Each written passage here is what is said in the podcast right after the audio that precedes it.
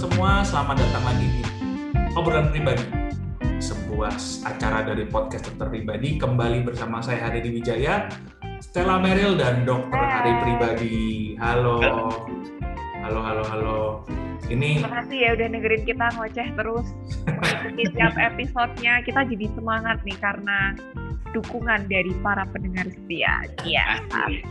ini ini sesi dadakan nih karena Stella punya kayaknya nggak tahu pertanyaan ini dadak- dadakan berkaitan dengan hidup mati atau gimana nih? Stella?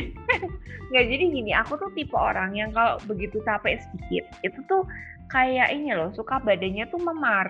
Entah kayak eh, misalkan aku lama nggak olahraga, olahraga sebentar yang which is cuma ringan tuh suka memar. Atau kalau nggak misalkan apa dikit gitu memar. Dan ternyata tuh banyak yang ngalamin serupa loh. Waktu itu kapan hari saya pernah bikin polling di Instagram, open question book juga kayak apakah yang mengalami hanya saya atau orang lain tuh juga mengalami.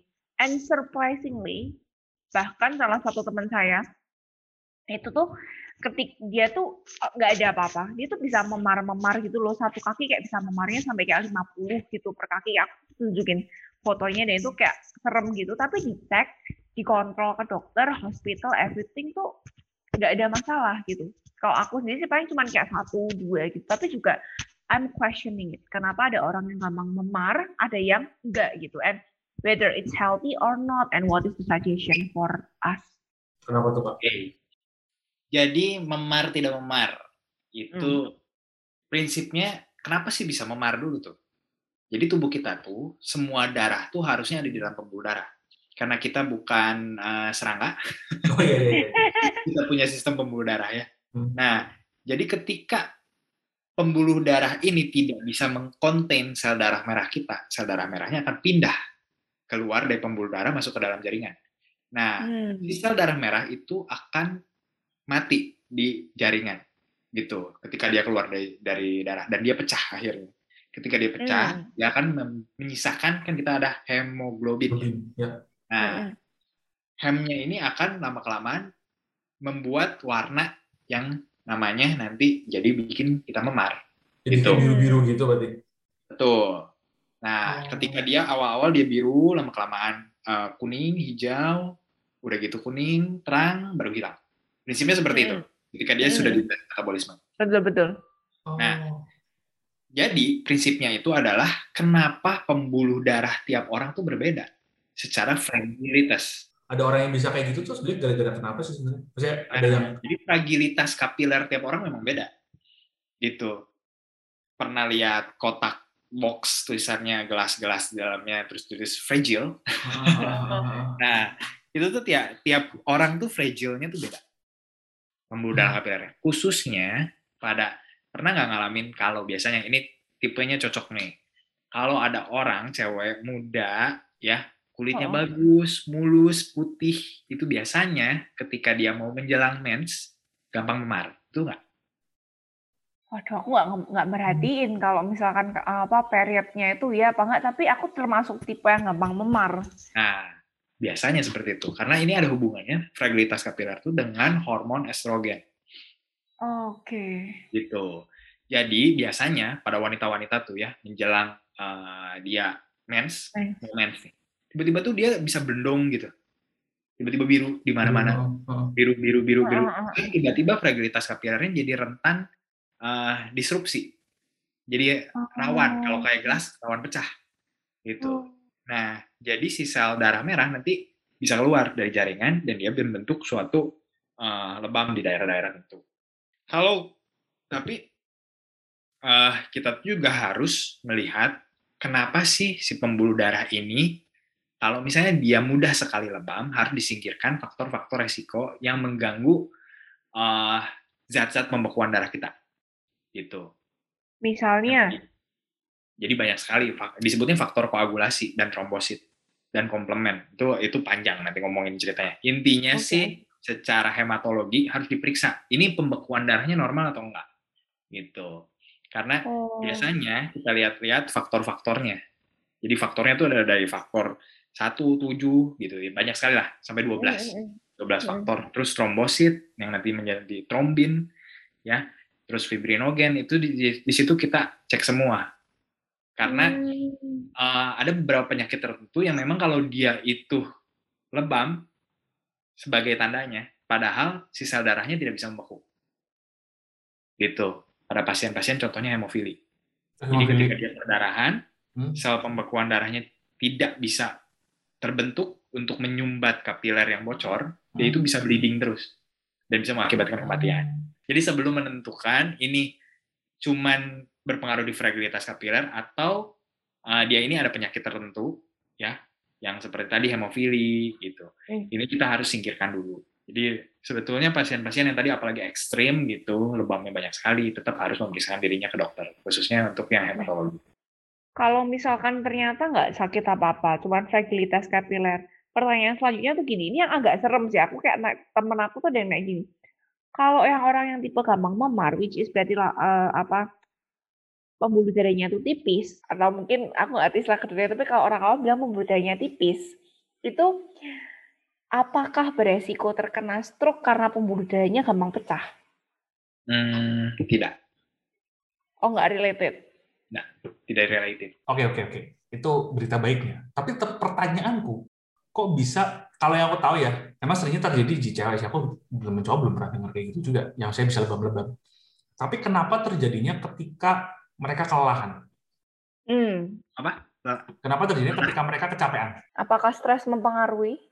Atau fisiknya memang pas lagi, uh, kayak Stella kan habis workout biasanya gitu. Mungkin secara tidak langsung ya. Jadi begini, itu kayak telur-telur ayam-ayam. Jadi sebetulnya benturan itu mungkin terjadi saat mereka beraktivitas. Oke. Okay. Gitu. Nah, ketika sudah terjadi benturan dari aktivitas sebelumnya yang ekstrim, dia mulai lebam, dia mulai merasakan nih, aduh, kok pegel-pegel ya badan saya, kok, kok uh, mulai lebam ya. Jadi dia mikirnya bahwa lebam itu timbul saat dia kelelahan. Padahal memang dia waktu itu terbentur dulu saat dia aktivitasnya berlebihan. Enggak, gitu. enggak terbentur Pak. Serius, enggak terbentur kayak bener-bener cuman jalan treadmill gitu kan. Terus kaki full lebam-lebam gitu. Iya, yeah, aku aku pernah ingat pernah aku pernah workout sama Stella tuh kayak kayak the next day-nya emang tuh intens banget kayak the next day-nya setelah ngomong kayak eh dia ngepost ya aku lupa deh pokoknya kayak kakinya tuh tuh saya emang kemarin kenapa setelah nggak kenapa apa nggak kenapa apa nggak kenapa apa it also happen to my friends. Aku udah hmm. kayak dengar hal yang sama mungkin kayak lebih dari lima orang gitu. Iya kayak di Bermond tuh ada yang itu pak. Kayak kayak misalnya kayak maksudnya kalau, kalau sebelah luar mungkin terbentur ya. Tapi kayak di sebelah dalam gitu kayak capean gitu bangun-bangun tau tau kayak dung gitu. Ya tapi itu di otot yang dipergunakan. Oh. Oh iya bener bener bener. Jadi iya. ototnya pro, kenapa? Uh, lebamnya uh, sesudah treadmill lebamnya di jidat. Nah. Uh, oh. jadi dimaksud dengan iya, jadi impact kan? impact istilahnya memang karena otot istilahnya dalam ototnya meleot, ototnya dipakai iya. meregang iya. meregang atau oh. dipakai kan dia berkontraksi. Uh. Nah di sekitar otot itu ya ada banyak jaringan yang dia butuh kapiler. Nah kapiler di sekitar situ pecah. Oh. Tapi berarti aman ya sebenarnya. Ya? Nah aman. Oh, ada suggestion nggak? Maksudnya uh, misalkan uh, let's say sebenarnya normal, tapi apakah kayak mitos berikutnya misalkan disuruh minum uh, ramuan tertentu kayak yang Fufang E Jiaojiang itu yang katanya menaikkan trombosit atau misalkan dikasih jabu biji Fufang E Jiaojiang terkenal loh Pak, itu kalau orang demam berdarah tuh bisa dikasih botolnya iya, kecil-kecil yeah, gitu kan. Kayak kapsulnya Dragon Ball, Pak. Uh, angkat-angkat ya? Angkat, betul betul angkat.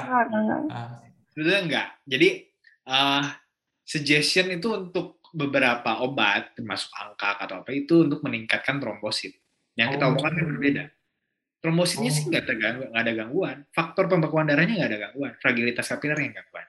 Oh, gitu. gimana okay. dong suggestionnya? Tidak Pertanyaanku jadi gini, nyambung sama obrolan pribadi kita yang yang sebelumnya, uh, bisa bisa gini nggak? Apakah mungkin itu karena orang ini kurang latihan atau memang istilahnya badannya nggak biasa bekerja fisiknya? Kalau gitu kalau terus dia dia latihan dalam artian dia latihan latihan latihan terus dia kebugarannya dia meningkat kemampuan fisiknya dia meningkat terus itu bisa berkurang nggak? Biasanya sih tetap menetap. Tetap oh. sih. Dulu malah waktu aku lebih kayak stamina nya lebih bagus ya memarnya lebih banyak malah kalau di bawah. Karena lebih banyak dipakai ya soalnya ototnya ya. Iya, soalnya lebih banyak dipakai kan, makanya agak iya. serem ya. gitu loh. Karena kapiler yang... itu sama seperti warna kulit dan warna iris. tiap Oh, orang oke. Itu juga loh kayak pipiku tuh banyak ini loh kayak banyak pembuluh-pembuluh darah yang kelihatan gitu loh. Apa memang karena tipis apa gimana? Terus kayak gimana? Gak ada suggestion berarti terima aja nasib gitu. Betul. Tapi tetap nggak boleh jadi kamar bahan ya Pak ya? ya nggak boleh. Yang, yang kalau di di muka pembuluh darahnya kelihatan itu beda. Itu disebutnya telangiektasi gitu. Itu pelebaran Oh. pembuluh darah kapiler. Itu karena dia eh, epidermisnya yang terlalu tipis. Biasanya pada orang-orang yang sering banget perawatan dikikis dikikis dikikis ya lebih cenderung epidermisnya lebih tipis dibanding orang biasa gitu biasanya lebih kelihatan Oh. tapi ada beberapa yang secara genetik memang dia itu melebar pembuluh darah pembuluh darah di sekitar di sekitar daerah tertentu gitu Oh. biasanya di daerah hidung sih kalau yang patologis Oh, tapi kalau yang banget, oh berarti kebanyak, misalnya kayak kalau mobil tuh kayak catnya kebanyakan gitu ya Pak, banyakan dipoles lama-lama tipis gitu misalnya Pak ya.